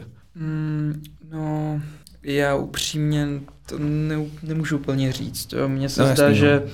ta společnost, jak jsem říkal, prostě ano, toho roku 2008 se prostě jako začala takhle jako být vůči, vůči ostatním, uh, jak to říct, jako netak hodná možná, jo, okay. protože Putin právě v téhle době jako začal propagovat hodně ty tradiční hodnoty a takové ty věci, že prostě rodina, rodina stát, jo, že to je jedna velká rodina a kdo chce být nějaký jiný, tak to je problém. A jenom se tě zeptám, jakože pro, uh, propaganda jedna věc, skutečnost věc druhá, je to opravdu tak, nebo je to spíš jenom taková no, iluze? Mm, je to bohužel to pravdy tak, jo, protože je. lidé v Rusku nejsou tolerantní, jako ve většině bych řekl. Jo. A to jako, se pak stalo od těch devadesátek. To no, to je právě ono, tak prostě ta propaganda asi bohužel funguje, nebo já nevím, protože... No to je kruček po kručku, jako to plížve, jak si to nevšimneš a najednou seš tam, no. Mm, asi tak, no, ale jakože zás to záleží na městě, že jako v Moskvě je to lepší, v Petrohradě hmm. je to ještě lepší, jo, protože já si vždycky říkám, že Petrohrad je asi úplně nejliberálnější město v Rusku, okay. protože já si myslím, že jeden z důvodů je ten, že vedle je Finsko, jo. Mm-hmm. Takže je tam prostě hodně Finů, Okay. Jo, a tak, teď, teď už asi ne, ale, ale jako před válkou, jo, to jako bylo dost. Ale my jsme tady minulý týden měli kamaráda D- eh, Davida Tichého, který teďka jel nějak, on, on je mimo jiné hudebník a jel s nějakou kapelou turné po východní Evropě, po, po baltských státech a říkal, že v Estonsku byl v nějakém městě, já to jsem zapomněl, jak se jmenovalo, ale že tam prostě je to na hranici Ruska, je to něco jak u nás eh, če- česko-polský Těšín je, a říkal, že tam lidi prostě proudili jakože přes most úplně, jak kdyby se nic nedělo. Takže možná ti Finové v Petrohradě ještě budou. Ale, mm, ale tak jako Petrohrad je trošku dál od hranice, jako to město, okay. co mají úplně na hranicích, je to ten Petrozavodsk, no to vlastně, jak byla ta zimní válka, mm-hmm. Ještě před druhou válkou, že Rusko-Finská, teda Sovětsko-Finská, tak to právě bylo druhé největší město ve Finsku a to pak jako Sovětský svaz okupoval, jo, mm-hmm. jako mrtě lidí, jo. no, ale, no nevím, ale prostě takže to zase záleží na městě, protože třeba v tom Petrohradě je to lepší, v Moskvě je něco hůř, ale jako pořád je to asi fajn. Jo, pak bude, nevím, nějaký Jekaterinburg, jo, to je také takové jako jedno z největších měst. Tam asi to možná taky bude o něco líp než v regionech, Aha. ale zase si myslím, že to je Ural, to tam už není až tak dobrý, jo. Ale no, bohužel jako lidé jsou ne, nejsou tolerantní. Jo? A to můžu říct prostě ve své rodině, jako co já slyším, co říkají rodiče, babička, děda. Tak, teda babička, děda ne, to je zajímavý, jo, ale rodiče, to prostě úplně tam slyším tu nenávist. No, ale... ale, ale jako, víš co, já nechci říct, že bych s nějakou nenávistí souhlasil, ale dovedu pochopit, jak se jak, jak jsem říkal, že stačí málo, aby si zmanipuloval člověka, i když se to nemusí zdát, tak když je někdo v té převaze vůči tomu, tak to prostě lidský mozek podlehne a, a je jedno, jestli to jsou tvoji rodiče nebo jestli bychom to byli my, dopadlo by to úplně stejně. Nejspíš. Uh, každopádně, já jsem na tady tohle chtěl navazat, protože, jak ty jsi zmiňoval, Rusko má, prostě je to největší země na světě, uh, ono jako opravdu stačí se podívat na mapu, aby člověku došlo, jak moc obrovská ta země je. Uh, dělí se, nebo většina obyvatel žije v oblasti Petrohrad, Moskva, kolem toho takový jako ovál a ten východ, jakože ty sibirské oblasti a tak dále, ano, je tam plno velkých měst, ale už to není tak hustě osídlené. Ale dělí se to do mnoha územních celků a je celkem s podívem, jak se Rusko snaží vystupovat jako taková, nevím, minimálně jakože to, co proudí sem do Česka, takže se snaží vystupovat jako proti islámu, ale to je brutálně islámská Hmm. země. To zas... Nebo muslimská, takhle jsem chtěl říct. Proto- jasně, jasně. A dokonce jsem četl článek, že do roku 2050 by muslimové v Rusku měli tvořit víc než 50% obyvatelstva podle nějakých demografických prvků. A teď mo- možná to je, ne- nevím, jestli se na tebe ne- nevytáhl něco, co třeba jako, nevím, o čem jsi někdy neslyšel, jo? třeba to je Eh, blbost. Zás, že by Rusko působilo nějak proti že by to byla nějaká protimuslimská zem, to úplně ne. Mhm. Mm-hmm. Jo, protože i v ruské ústavě, což je už pomalu takový jako skoro doplněk, uh, tam napsáno, že můžeš mít prostě jakoukoliv víru a že na tom nezáleží. Já, já jsem spíš myslel ve smyslu jako uprchlická krize v Evropě, že třeba jsou nějaká vyjádření vůči Evropě, které ke mně se dostanou. Jasně, eh, tak Jasně, to, to je jiná věc, ale že by to hmm. Rusko bylo vyloženě nějak proti muslimům, to vůbec, protože ano, muslimů právě máme hodně. Normálně v Moskvě, když oni mají nějaké svátky, jo, Koroza Bajrám například, já nevím, jak se to jako říká jako hmm. v ostatním světě, ale v rusky, to je prostě něco z arabštiny, já nevím, jak se to překládá. Tak Ramadán, tam, ne, asi ne. Ramadán, no taky, jo, to, okay. to je úplně jejich největší svátek asi, že jo. Tak normálně se v Moskvě uzavírají některé ulice, jo, aby, to, aby se tam mohli modlit Jasně, a tak. Tam je tak, dokonce největší mešita na světě, jestli se nemýlím. No to ne, to určitě nebude. Ne? Já si myslím, že to je nějak v Arabských Emirátech je největší, jo? nebo okay. v Indii, ale, nebo Pakistán. V Rusku nebude, ale jedna z největších určitě, Aha. jo, protože tam je hodně, hodně lidí v Rusku jsou muslimové, jo. I já Jasně. mám prostě osobně známka jako lidi, co jsou muslimové. Takže, že by Rusko bylo proti muslimům, to vůbec. Akorát, že ano, co se týká té uprchlické krize, tak jako Rusko hodněkrát kritizovalo Evropu za to prostě, že pustí jako ty muslimy jako na své území. To, to ano, to, jako, to se bere docela negativně, jo, hlavně tou vládou. Mm. Takže to, tohle je pravda, tohle je pravda, jo. Jo. to jako vždycky uslyšíte v novinách, že prostě Evropa je tak liberální, že pouští kohokoliv k sobě a pak ti emigranti, ti uprchlíci jako, nasi, jako znásilňuje ženy a tak, no. to jako rádi zmíní. Jako ono se to děje, ale chápu, že to někdo rád zmíní a vypíchne to. Jako no, no, ale že ten důvod, proč no, to zmiňuji, ne, že aby ukázali, jak to tam ve skutečnosti je, a nebo ukázali, jak, je, jak Evropa je, nevím, slabá, nebo prostě víš, nějaké takové hmm. blbosti, že oni to okay. používají, oni ti to ukážou z takového pohledu, aby si smyslel, že prostě v Evropě jsou sami blbci, nestarají se o lidi a takové ty věci, okay. jo. Takže... Za mě takový malý doplněk k tomu, um, k té politice, třeba toho náboženství a nějaký migrační vlny do Ruska, tak o tom jsem třeba nikdy neslyšel, ale to, že je Rusko vůči migrantům takový liberální, tak je samozřejmě dobrá politika, protože má jedno z nejnižších uh, osídlení oblasti, to znamená hustoty obyvatele, hustoty obyvatelstva, takže to samozřejmě podporuje, že jo, osídlení Ruska. Já bych tě jenom, Ondro, pardon, doplnil, jo, aby, aby si, já nevím, jestli jsi to pochopil tak, jak jsem to říkal, já jsem tím myslel, že plno původního obyvatelstva v Rusku, protože když se podíváš na různé oblasti, tak opravdu mají vliv islámu jako z dlouhodobé historie, jo? že to nejsou migranti, jako třeba jsou, Jasně, no. nebo že to není nepůvodní obyvatelstvo, jako jsou třeba Turci v Německu, kteří tam byli na vezení po druhé světové, ale jsou to lidé, kteří se tam narodili a ta víra tam má mnohem hlubší kořeny, než jako si člověk může myslet. To je celý Kavkaz například. No. Jo? Jako, jak tam máte Čečensko, Dagestán, co je vlastně vedle Gruzie a Arménie, to ten ruský region na Kavkazu, mm-hmm. tak tam jsou všichni jako muslimové více. Ale ještě pardon, můžu se jenom zeptat, já jsem jednou četl knížku, to se jmenovalo, uh, ježíšmarek, se to jmenovalo od Štefana Orta, nebo Orta, to je Němec, uh, Couchsurfing in Russia. A to byl borec, co je prostě do Ruska a ubytovával se přes Couchsurfing, což je metoda, kdy uh, se člověk zaregistruje na uh, nějaký aplikaci Couchsurfing a nabídne, že má doma gauč, u které a může u něho někdo z ciziny přespat, kdo cestuje, nechce platit za hotely, je to zdarma a a tak. A je to za zajímavý koncept k seznamování se, poznávání se a tedy. No a Boris prostě si řekl, a udělal to ještě mimo jiné v Iránu a v dalších zemích, ale že objede Rusko a bude bydlet u místních Rusů. Jo? Takže prostě jak, jak se lépe chceš seznámit s Rusama nebo s místním obyvatelstvem, než když, u nich, než když u nich bydlíš.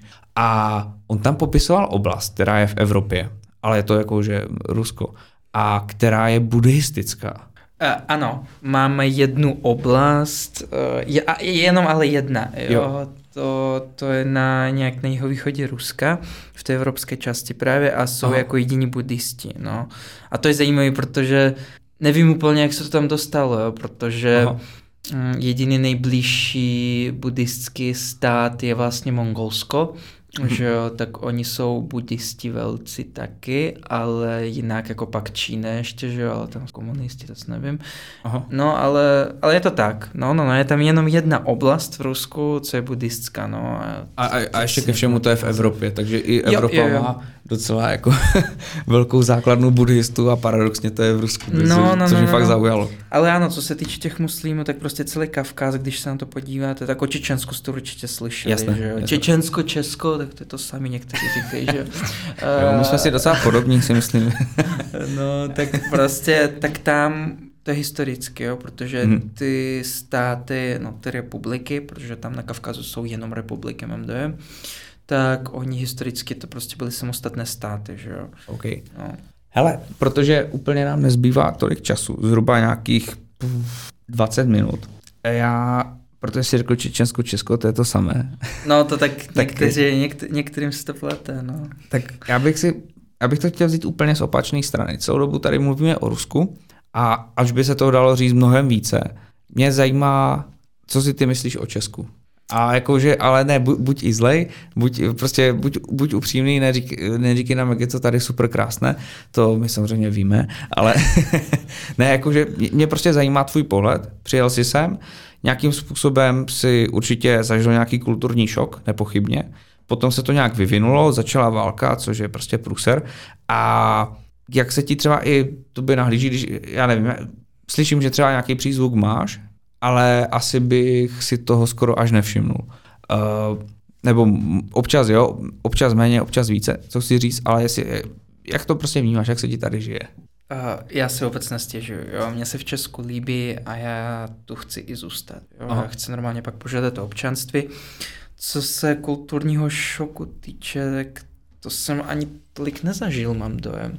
A jakože ano, na začátku bylo divné jídlo, jsem si říkal, že jako máte divné jídlo, prostě proč vaříte chleba, sakra, říkáte tomu knedlik, že a tak. Je, takhle. Ale, ale že bych jako zažil vyloženě nějaký šok, to se prostě nestalo.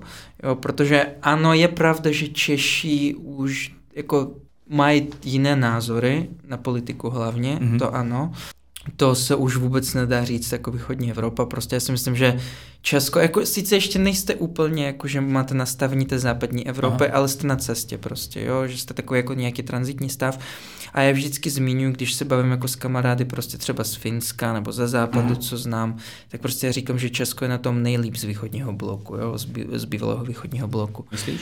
Já si myslím, že určitě, jako když se podíváš na Polsko, na Slovensko, Ukrajina, Rusko, Bělorusko, tak prostě Česko hmm. je na tom nejlíp. Jo? A to myslím ve všem, i ekonomicky, i prostě politicky, sociálně. A, no, jako to je můj pohled, jo, jasný, ale já to vždycky prostě takhle říkám.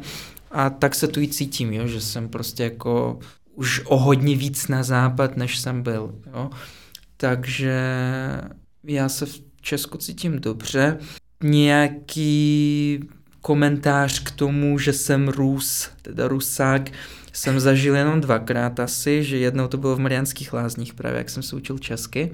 A je tam jedno takové jako papírnictví a tam je tam takový pán. A já jsem se zeptal, ne já, kamarád, my jsme něco kupovali, já jsem koupil, zaplatil a čekám na něho a on už chce zaplatit a říká kartou, jo, že zaplatí kartou. My jsme se učili v tehdy česky jenom jako dva měsíce asi, jo, takže jsme uměli jenom nějaké základy, tak on řekl prostě kartou a ten pan takhle se na nás podíval, takhle se nadechal a on že, jak dlouho jste už v Česku? Že tak jako skoro dva měsíce a on že, mm. a znáte slovo prosím?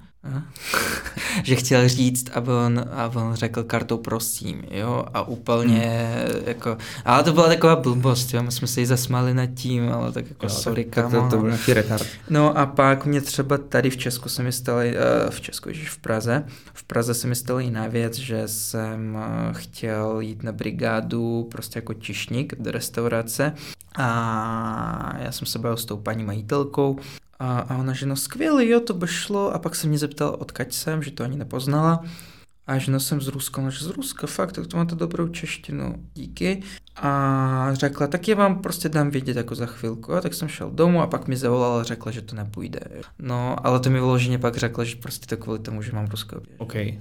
No, ale to bylo tak vše, jo. Jinak se mi hmm. to fakt nikdy nestalo a já si myslím, že jedním z důvodů, proč se mi to nikdy nestalo, že já většinou pohybuju v komunitě, studi- v studentské mm-hmm. komunitě. A já si myslím, že ti mladí Češi, jako jste vy, prostě jako negeneralizují věci, jo, prostě nedávají jako... Asi jak kdo, ale... No, mně se zdá, že ve většině ne. Mně se zdá, že ve většině tím mladým je to úplně fuk, jestli jsem z Ruska mm. nebo ještě odkaď. Jo, takže... Mm, takže já to úplně jako jsem nepocítil nějaký jako nepříznivý, eh, nepříznivé prostě jako chování vůči mě, jo. Jo, tak, tak to je fajn. No, ale nevím, možná jsem měl štěstí, ale... A můžu se ptát ještě na pár věcí a to bude možná trošku... Určitě. A to jsme teda u otázek na, na konci podcastu. Ale ještě úplně ne. Ještě nějakých, koukám na hodinky, čtvrt hodinky. Takže mě zajímá jedna věc. Asi tvým hlavním příjmem, když jsi sem přišel, tak asi tě předpokládám, uh, tak ti pomáhali rodiče finančně. A mě to říkal Ondra, uh, jak začali, uh, řekněme, vypukla válka, jako fakt ta ostrá fáze. Nemluvím o tom od roku 2014, ale opravdu, co se stalo loni, říkám to správně, už přijde, že to je, je to, strašně no, dlouho. No, no. no, prostě nějakým způsobem byly na Rusko uvalené sankce a to znamená, že se nedají převádět peníze bankovními převody mezi třeba Českem a Ruskem. Říkám to správně, nebo? Není to úplně pravda. Je to jenom částečně pravda. Aha. Protože ano, ty ruské banky, to není možný. Ale když máte nějakou prostě banku, nevím, jako Raiffeisen bank a takové, mm-hmm. co jsou jako v Rusku pořád, anebo máme nepamatuji se, jak se jmenuje ta banka, ale prostě má stejnou úplně značku jako kabečko, jo, protože to je Society Generali, nebo jak se jmenuje, no prostě ta francouzská, mm-hmm. tak tam to můžete udělat. Uh, Unicredit, Unicredit je to v Rusku. Mm-hmm. A no, jenomže ruská vláda udělala to, že protože oni potřebují Eh, měnu, že oni teď nemají dolary a eura, tak vy můžete jako převést peníze z Česka, z Ruska do Česka, jenomže hmm. jsou tam nějaké limity. Jo, že například, když chcete udělat uh, to v eurech, tak to minimální částka je 5000 eur. Jasný. A kdo má 5000 eur najednou, že to je jako, to, to jako dost, jo, to jako budeme upřímní, no přesně, to je jako přes 100 tisíc korun, tak to je dost, no, nebo v dolarech je to něco větší, to je, dejme tomu, že 6 tisíc dolarů, no, ale prostě jsou to strašně velké peníze, jo. Takže ten převod je možný, ale ne každý to může dovolit. Jo. Jasný, jasný. Ano, máš pravdu, že první jako roky jsem měl hlavní příjem od rodičů, protože první, úplně, úplně první rok jsem ani nepracoval, jo, protože jsem se učil česky, soustředil jsem se hlavně na to, no a pak jsem už měl nějako, nějaké brigády mm-hmm. během toho, jak jsem byl v Praze. Jasný, jasný. Uh, ty mi sakra uniklo to, co jsem chtěl říct návazně na to máš něco, Ondro? No jasně, jak jsi říkal, že mm, zrušení toho Swiftu jsem ti říkal já, tak to běželo docela hodně v médiích. E, nicméně e, já jsem ti určitě říkal o svojí jeden spolužačce z Ruska, která mi říkala, že jeden čas kolovala, mm, nebo existovala petice e, proti válce, bylo to těsně po válce, a že většina ruského obyvatelstva tak eh, to měla možnost podepsat a užívat se jako nějaký výhody z toho plynoucí, a nebo nepodepsat a zachytil si něco takového taky? Uh, já mám dojem, že jo, ale to byla taková petice ve stylu, že co může prostě zložit každý, jo. Že ano, mělo to nějakou rezonanci, ale i kdyby to podepsalo celé obyvatelstvo Rusko, tak to je ten problém, že by to nemělo žádný, žádnou úřední pardon, žádnou úřední moc, jo, mm. takže Něco takového bylo, ano, vzpomínám si na něco takového, a možná jsem to i podepsal, nevím, ale to bylo naprosto nakonec ani nějak neovlivnilo, protože těch peticí v Rusku takových podobných se podepisuje hodně, že to můžete elektronicky podepsat, ale bohužel to jako nic nezmění, protože to prostě nemá žádnou přední moc. No. Jasný. Právě cílem bylo vyvinout eh, tlak na uh, ruské obyvatelstvo v, na západě a ta myšlenka byla taková, jako že uh, každý, kdo to podepíše, tak um, tím pádem dává nějak ten, nějaký ten svůj hlas k tomu, aby se ty věci uh, pohly uh, ve směru toho, že Rusko opustí Ukrajinu. A což mi přišlo takový um, jako bušení do vrat.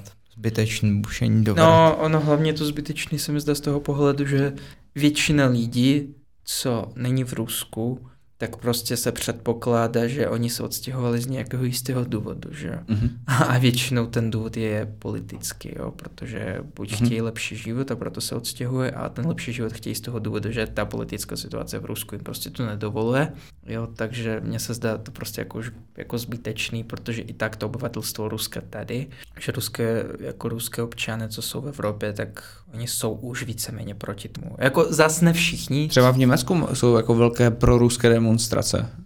Jsem zachytil, že tam jako to ruskojazyčné obyvatelstvo je fakt jako pro. A... Aha, tak to, to upřímně ani nevím. Tak to, no. tak to pardon. To, eh, občas... to, to nevím. To, to, to, to ne, nedám za to. Já sleduju jako, že jednoho Bělorusa, Andreje Poleščuka na Twitteru a potom ještě nějakého Roman K, nebo Roman M, nevím, a oni tam jako sdílejí hodně tady tyhle ty věci, ty konotace i v Evropě, v Rusku a tak dále.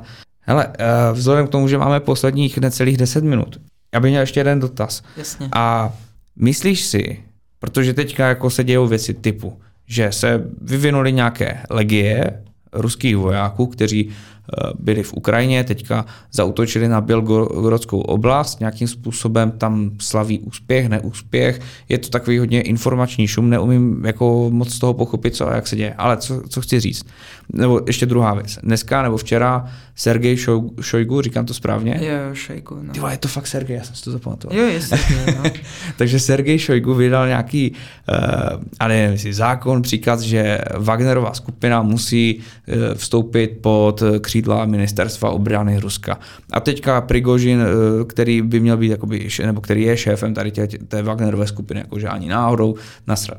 Eh, potom tam je další taková jako postava, která zastává poměrně velkou sílu, si myslím, a to je eh, Roman Kadyrov, říkám správně jméno. Není Roman. Ne, ra, rad, Radazam, Dradman. Ramzan. Jo, Ramzan, pardon. Ramzan Kadyrov, to je právě Čečensko. No. Jasný. Myslíš si, anebo ta otázka bude dvojaká. První, co by se muselo stát pro to, aby třeba Rusko se posunulo ve směru a reprezentovalo zemi, na kterou bys třeba, kterou bys si řekl, yes, vracím se tam, takhle to je dobrý. A druhá otázka, myslíš, že tady celý tento systém směřuje k nějaké třeba jako desintegraci, že se to tam začne třeba látat jako v horizontu roku dvou? Mm-hmm, tak jo, super otázky teda. Co se ty první týče, tak upřímně nevím. Já se, já i sám s sebou normálně mluvím na tohleto téma, i s kamarády okay. se o tom hodně bavíme a prostě ještě nikoho z nás nenapadlo, co by se mělo stát. Protože jenom doplním, Rusko je země, která má neuvěřitelné přírodní bohatství a zdroje, které kdyby, a teďka, a pardon, že to říkám, jo, nechci nějakým způsobem blahořečit Ameriku, ale tam má taky docela dobré zdroje.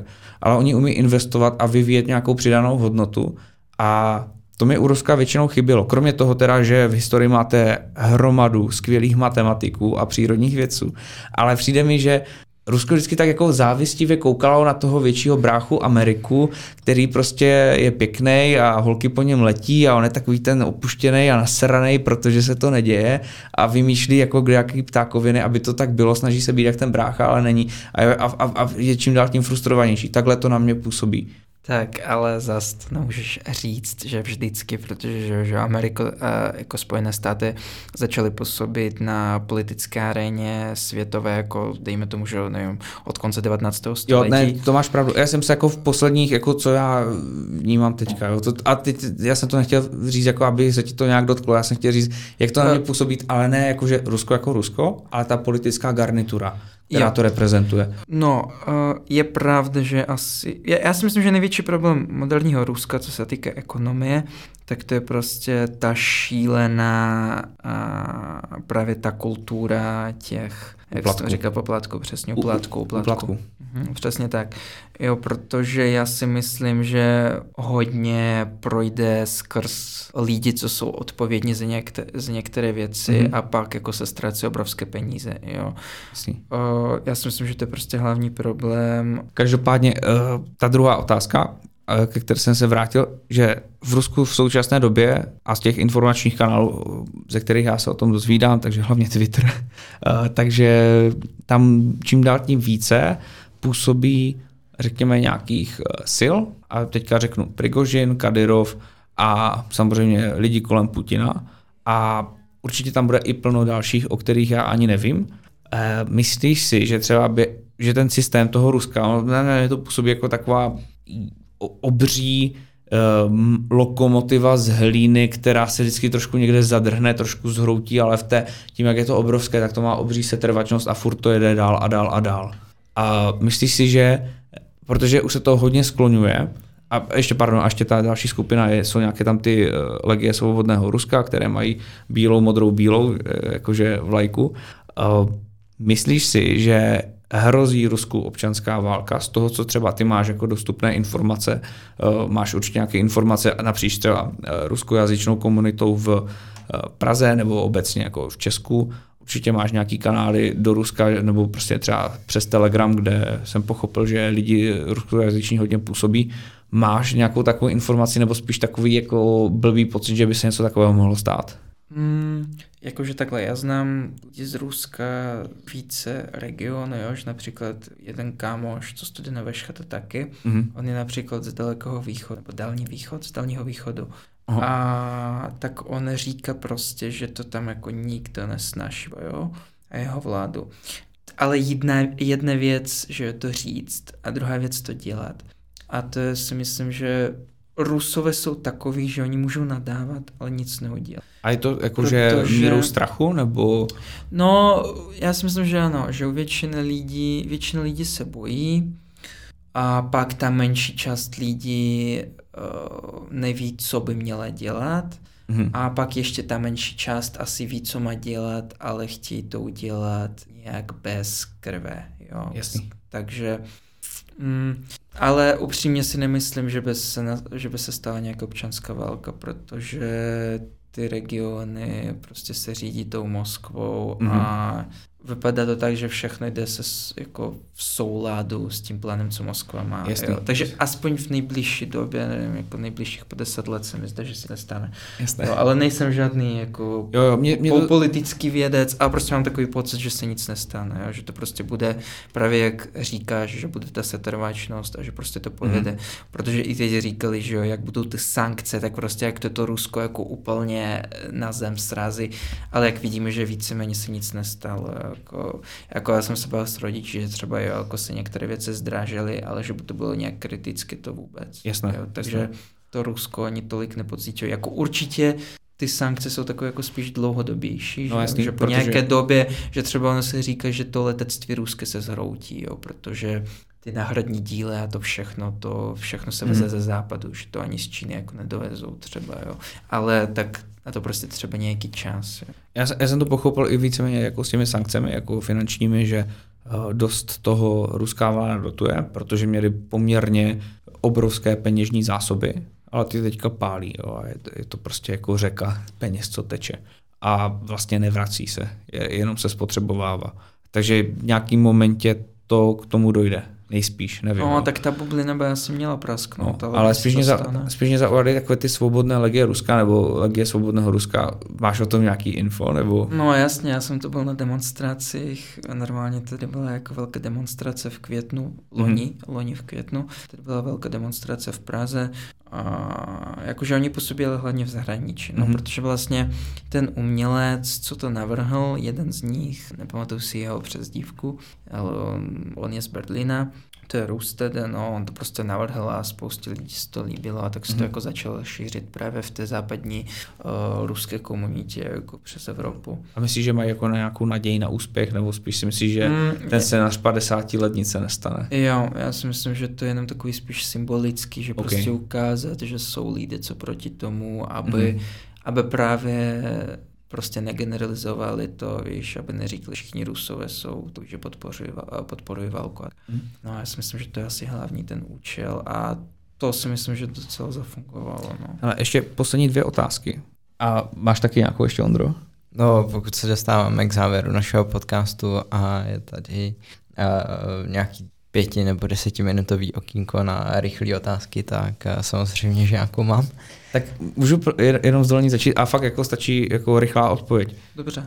Vladimír Putin není nesmrtelný, eh, stejně jako nikdo z nás. Máš tušení, kdo by mohl být jeho nástupce? Uch, o tom se mluví hodně v Rusku, jo? Jako když se podíváte na to neoficiální média, tak se o tom diskutuje strašně hodně mm-hmm. a těch kandidátů je víc. Není to tak jednoduchý a zase záleží, co on řekne, jo? Mhm. protože... Mm, jasně. Furt má velký slovo. No jasně, tak to je prezident, že Ruská prezidentská republika, mm-hmm. takže určitě. OK, a druhá otázka. Uh, teď, teď si nespomenu na křesní jméno, ale myslím, že to je Vladimír Gluchovský, uh, metro 2033. Jasně, spisovatel, no. Je, je to Vladimír? Nebo, nebo... Nevím, jo. ale může, možná. Ví, vím, že se jmenuje příjmení Gluchovský. Četl jsi to nebo ne? A, ne, metro jsem nečetl. A ah, škoda, to se doufá, o tom pokecáme. Tak nic. tak je to moc dobré. No. To, je mimo... to vím, no, ale nečetl jsem. Jo, jinak jsem chtěl říct, jakože tak nějakým způsobem jsme, a, nebo ještě nechám tebe a pak to je dořekl. Klidně to dořekl. Ne, já jsem jenom chtěl říct, že víceméně tady jsme hrotili docela otázky typu, jakože co je v Rusku špatně, nebo minimálně jako čem by Rusko mohlo být lepší, ale furt si myslím, že je potřeba zmínit, že eh, ta země samotná jako není v zásadě jenom špatná, protože prostě teď se děje válka a furt to je země, kde se narodilo neuvěřitelné množství skvělých lidí a myslím si, že ti skvělí lidé se tam furt rodí a dokonce tam žijou.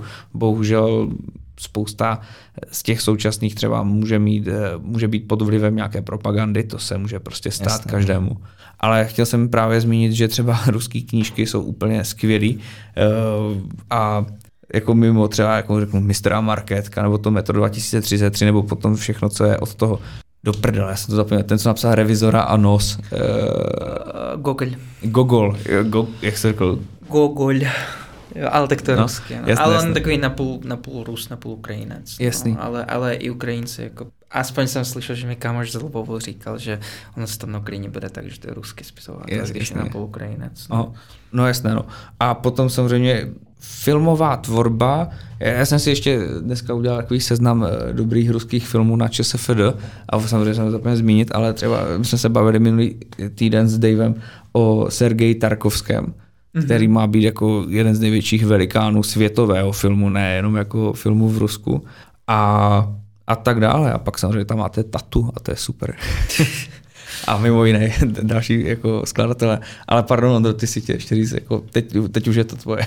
Jasné, já jsem na tebe chtěl ještě navázat, jak jsi říkal, že Rusko je prostě země velkých uh, možností a jsou tam věci, kterými třeba úplně neznáme.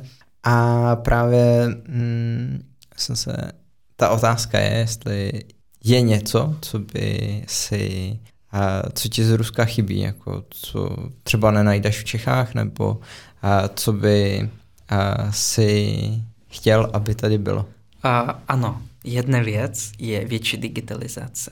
Rusko je o hodně dopředu oproti Česku v tomhle. Fakt? Ano. A to není jenom Rusko, i Ukrajina, i Bělorusko. vy můžete například vyřídit všechno z doma, co se týká úřadu. Mm. Nemusíte vůbec jít nikam. Tady normálně jako platíš něco, tak jdeš na poštu. Já jsem byl úplně v šoku, že musím jít na poštu, protože něco v Rusku všechno děláš elektronicky. Upřímně, já jsem z toho taky furt v šoku, že musím být na poštu.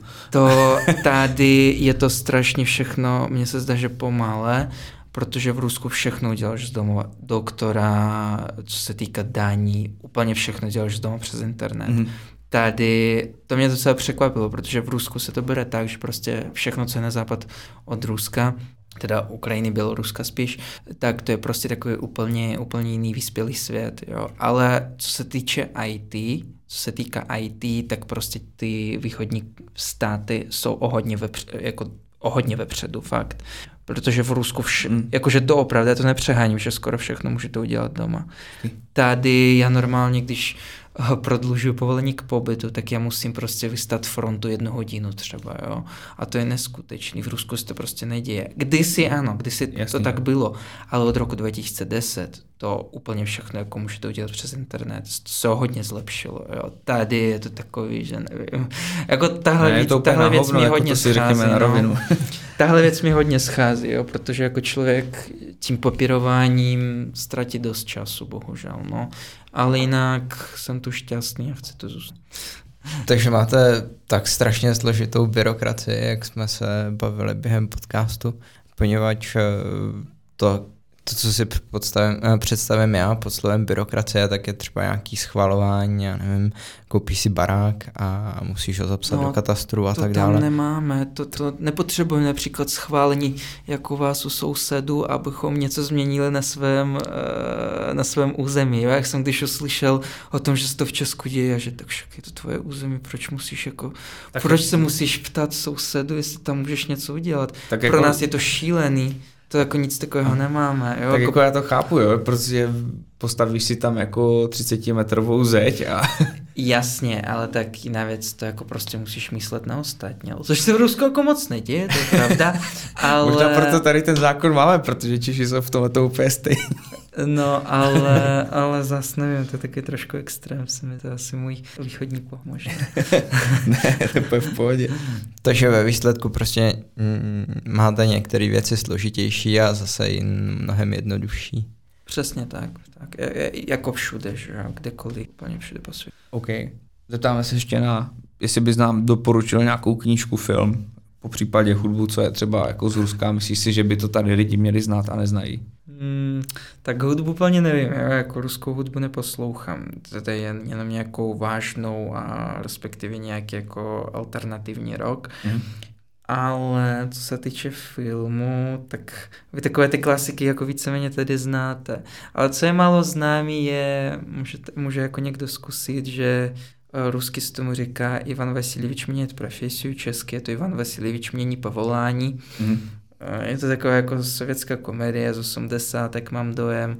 A je to vlastně o tom, jak Ivan Hrozný uh, pomocí stroje čase se vyměnil s jedním pánem z 80 okay. právě. No a to je taková jako sovětská komedie, je to fajn. Je docela znám v Rusku. Tak možná tohle. Tak to díky, to si rád pustím. Kouknu na to. tak jo, hele, moc děkujeme, že jsi na nás udělal čas. Moc děkujeme, že jsi vůbec byl ochotný odpovídat na naše otázky a doufám, že nebyly nějak jako nepříjemné, víceméně. A hrozně si toho vážím. To, to je děkuji za pozvání, kluci. Bylo to fajn. Tak jo. Já taky děkuji, že jsi přišel a moc jsem si to užil. Většinu podcastu jsem teda poslouchal, ale to především z toho důvodu, že to, co jsi říkal, bylo fakt zajímavý a dozvěděl jsem se eh, věci přímo od tebe, které mají pro mě nějakou hodnotu. Za to děkuju. Tak jsem rád. A občas se snažíme ty naše hosty eh, takhle zaháčkovat i do budoucna, tak doufám, že se tady za náma ještě jako objevíš, protože si myslím, že jsme toho plno neprobrali a ještě toho bude hodně k probrání, třeba klidně za měsíc, dva. Já, nebo jasně, půl jasně, můžeme zaskusit, žádný problém. Dobré, díky moc, měj se hezky. Děkuji taky, čau. Ahoj.